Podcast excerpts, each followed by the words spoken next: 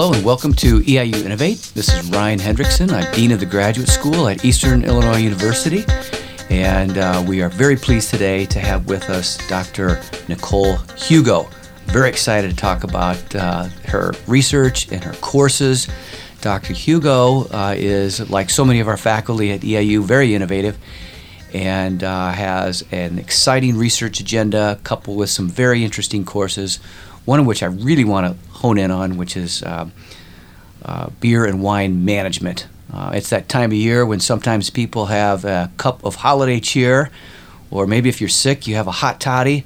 So we need to investigate this and find out what Dr. Hugo is up to. So I'm very pleased to welcome Dr. Nicole Hugo, who is an assistant professor of hospitality and tourism management. Welcome, Dr. Hugo. Thank you for having me. I'm glad you're here. So let's start off with your your course here, brewery and winery management. Tell us about that course. Tell us about how you interact with undergraduates and graduate students, and what do they learn in this course? So, this past year, I went to a conference, and there were a variety of uh, professionals and academics that were there, and a lot of them were really invested in the beer and wine management um, and production of it. There's over 30 colleges in the US that they have a beer or wine program going on. And so I really wanted to get our students at least a basic understanding of beer and wine. And unfortunately, there's so much to know and put into this that it's really hard to just do one class about it.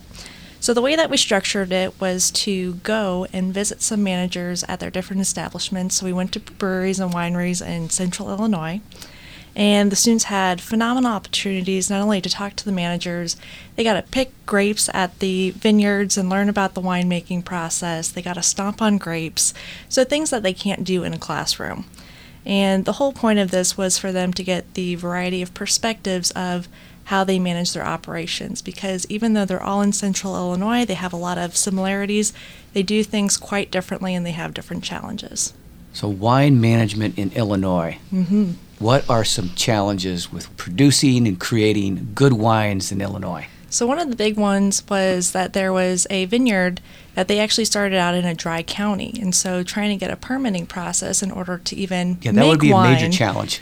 was huge. And then there was um, liability issues of, you know, they're trying to get people to maybe help pick the grapes and they get volunteers and you know someone drops shears through their boots and you know you have liability issues there. Yeah. Um, there was some trademarking issues where one of the companies they came up with a name for their winery and in california later on a larger establishment popped up and they were actually told they could no longer use that name and then they had to go through trademarking issues for that. So, variety of things.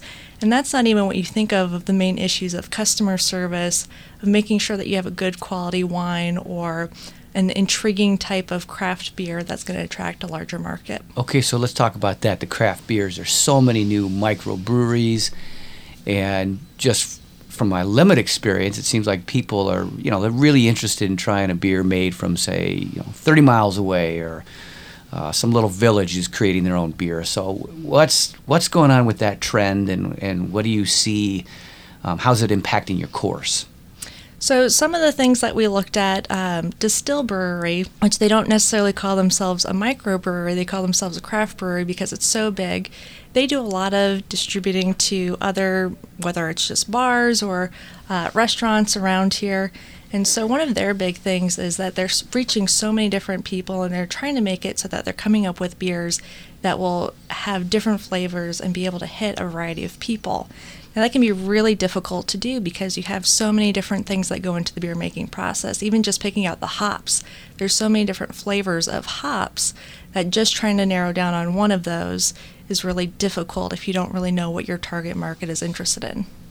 Okay, and how about the graduate students in your courses? How are they? How does it become a graduate level course when you're dealing with beer and winery management? So all of the students, the undergrad and the graduate students, uh, they had different papers that they were writing on research and looking into not only the places that we were going in Central Illinois, but the ones that were maybe in the U.S. that were also popular. But the graduate students, they had to come up with their own overall presentation on if they were to have their own brewery or their own winery what are the overall everything from their business plan to their aesthetics, what colors are they using, how are they marketing their products, what type of uh, technology are they using in order to make sure that they're efficiently making the product. Uh, thinking about sustainability, so trying to minimize our water usage, um, our overall waste. And so that was a lot of fun because my graduate students were from all different programs. So I had some that were interested interested in merchandising, others that were interested in sustainability and technology. And so they were able to branch out from the usual areas that they look at and had more of this holistic approach to coming up with how they would operate this facility. Do you have a favorite beer? I'm more of a wine person Oh, myself, okay. but uh, I, I like Hefeweizens. Okay. And well, how about the wines then? Um, or local? You got any locals that um, you would recommend uh, to our local listeners? So I really like Arpeggios, which is in Pana, Illinois. Um, and they were one of the establishments that let us come out and help with the overall process at their vineyards for picking the grapes and learning about how to destem them. And they're great at not only community collaboration, but they have a variety of different wines.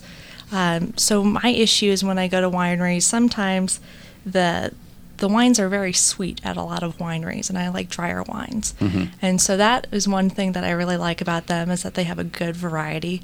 Plus, the view there is amazing. If you go when it's a little bit warmer, now's Yeah, a, yeah. a pretty miserable time to be you know going outside, but they've got a beautiful patio area where you can just kind of sit out, have a glass of wine, or um, just enjoy the view there. Oh, it sounds very nice. So you're doing one more course in the spring related to this, and uh, you're building upon, I guess, your existing course on brewery and winery management. So what's what's up with this? So this past semester, we focused more on the management process and the decision making of how do you choose certain drinks. And our students, they might have a basic understanding of beer and wine, but particularly when you think about all the different styles and flavors that there are out there, um, that is a huge challenge for students to get a good grasp on. And so we're focusing um, on making beer and wine and understanding what goes into the overall production. So they'll have a chance to make uh, a different uh, style of beer and see the differences of the flavorings that go into it. And if they decide to add any flavor to change the overall characteristics of it, then we're going to be doing some tastings and learning about pairing beer and wine with different foods. And then we're going to learn about how to create a logo and come up with an overall brand for the product so that they're able to market it to whatever their ideal customer is. So do you have to be 21 to take the class? You do, absolutely. Okay. Well, this is fascinating stuff, and I know you, um, a number of universities are focusing on this aspect of a marketplace, and and uh, so and you're leading the way here with this this effort, and certainly innovative, and certainly fits with our theme on our podcast. So beyond this, you have really an international interest. Um, you currently serve as uh, chair of our International Education Council, and uh, you also have a lot of research that has just an international component, especially with regard to tourism. Tell us in general, how did you get interested in international topics, and then maybe a little bit more specific on your current research projects and directions? So I grew up traveling a lot. My dad's an airline pilot, so we were very fortunate that we were able to go to a lot of places um, in the U.S. and outside of it. And so that really sparked my interest in the tourism industry. And then later on, when I was in graduate school, I really fell in love with this topic called pro poor tourism. And it's looking at developing countries and determining how you are able to invest in these local establishments so that they're able to better themselves. And so this whole idea that you're not necessarily having this huge luxury hotel coming in and you know everyone's staying at the hotel and not really visiting the area. It's more about creating partnerships and having local vendors relying on one another in order to create the overall tourism establishment there.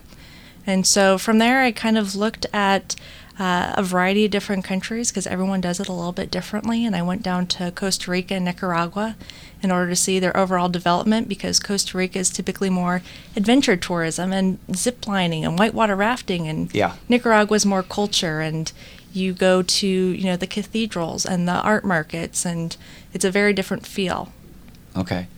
Well, how about this research on Jamaica? You know, you've got this published article on Jamaica and the Zika virus.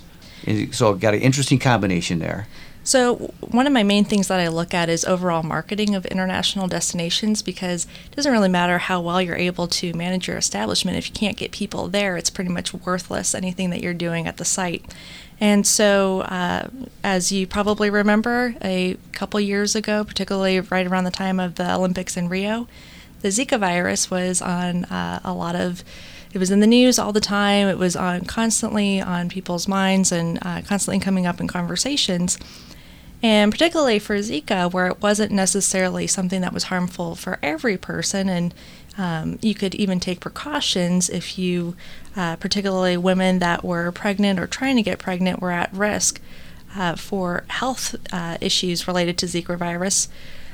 But you could have it where you could take precautions and not necessarily go to areas with a lot of mosquitoes. And so uh, I actually worked on this with a graduate student, and she was really interested in Jamaica, which is why we had picked that country. And we just looked at the overall trends in travelers, and they at least did a very good job of trying to keep their marketing up. So even though they didn't see as many tourists um, as they were projected, if they didn't have this issue, they still did a really good job of trying to combat this and educate people on who is at risk for the Zika virus.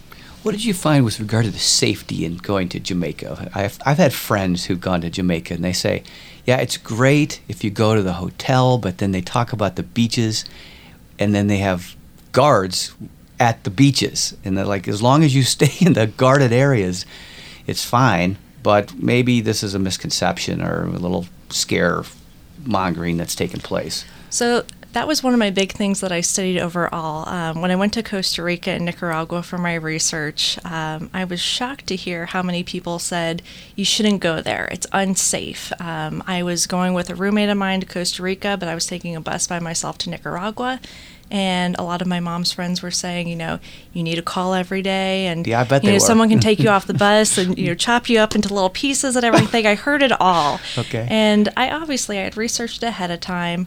Um, there are Costa Rica is and and Nicaragua at the time were considered much safer than the U.S. And so. Uh, this is a, a huge interest to me as we hear one incident on the news of something happened and um, and I actually had this conversation yesterday where someone said, "Did you did you see on the news this person was traveling abroad and they were killed?" And I was like, "Okay, for that country, you know, we've heard of one, you know, homicide in that area. Yeah. Where in this year alone, we've had over 500 in Chicago, and that's right up the street from us. Yeah. And so it it is. Uh, there are a lot of misperceptions just based on what's in the media. So overall, the Caribbean islands they are very safe. Um, there is sometimes a, a, misperception that areas are unsafe, and so the tourism establishments will put police in place or they'll put guards in order to make sure that there's at least this illusion that, okay, if there is a threat out there, we're going to be able to take care of it. I'm glad you, I'm glad you didn't get chopped up. I am too. How about your research on Botswana and Malaysia? These are not tourism destinations normally that come up, at least in my mind. So this research, it was comparing Nicaragua, Botswana, and Malaysia, and I wanted to pick one country from uh, kind of you know that Central South America area, Africa, and Asia, because typically um, when we think about American society, if someone's going to travel internationally, uh, Europe's a really popular place to go, and, and maybe those other three continents are not necessarily as popular. So I looked at those places, and I I had a student uh, group that did an assignment where they had to say, all right, what are the attractions in the area? How safe is it? What is your perception of these three relatively unknown countries? And so um, I then came up with a test in order to see if marketing tactics would change a person's perception. And you know this with research. If you the participants can figure out if you have a pre-test and a post-test. Okay, you're looking for this type of change. Yeah. Um, but I thought it was really interesting because Nicaragua and Malaysia they had really strong positive increases in perception in terms of what attractions were there, the safety of the area. And even though Nicaragua, Botswana, and Malaysia were all marketed fairly similarly with the amount of attractions and everything there, Botswana really didn't improve very much in the overall perception. Mm-hmm. And so I thought that was pretty interesting that I think it's really ingrained in us um, you know, as an American society of what places are ideal to travel to and what aren't, and then kind of understanding the characteristics who's interested in going to these places. And there are very different characteristics of who's open minded enough to travel to some of these uh, unique places, such as Malaysia or Botswana, and who really just wants to stay in those places that they're familiar with.